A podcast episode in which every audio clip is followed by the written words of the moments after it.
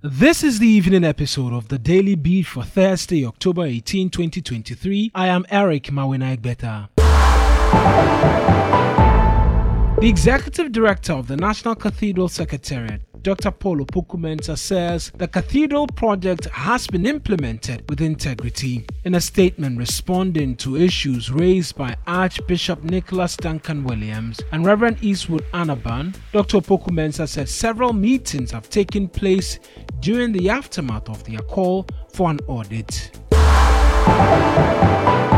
Doma East MP Paul Aprekuchu Mberima is calling on the Speaker of Parliament to reconvene the House for an emergency sitting to help assist government handle the ongoing flood disaster in the Volta Basin. Here he is. Over 26,000 people being displaced. It's quite a lot. I hope we can quickly attend to their needs. As a parliamentarian, I believe that Parliament will reconvene as soon as possible.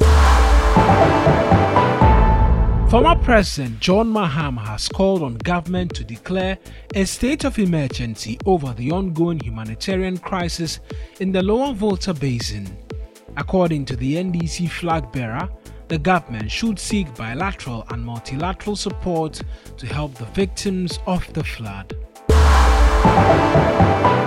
The Ghana Bar Association has charged the president to uphold his undertaking not to encourage thriving corruption in his administration.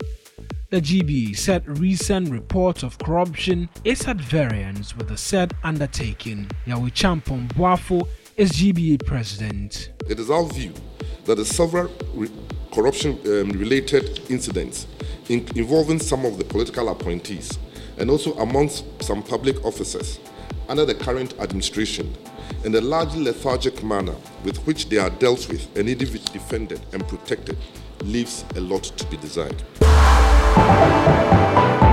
The Attorney General Godfred Damiser's comments made by the National Communications Officer of the NDC, Sammy Gyamfi, relative to his legal opinion on the report issued by the former chair of the ASWAL Interministerial Committee on Galamsey, Professor Kobna, from Pong Boateng, are untrue, hollow, and offensive.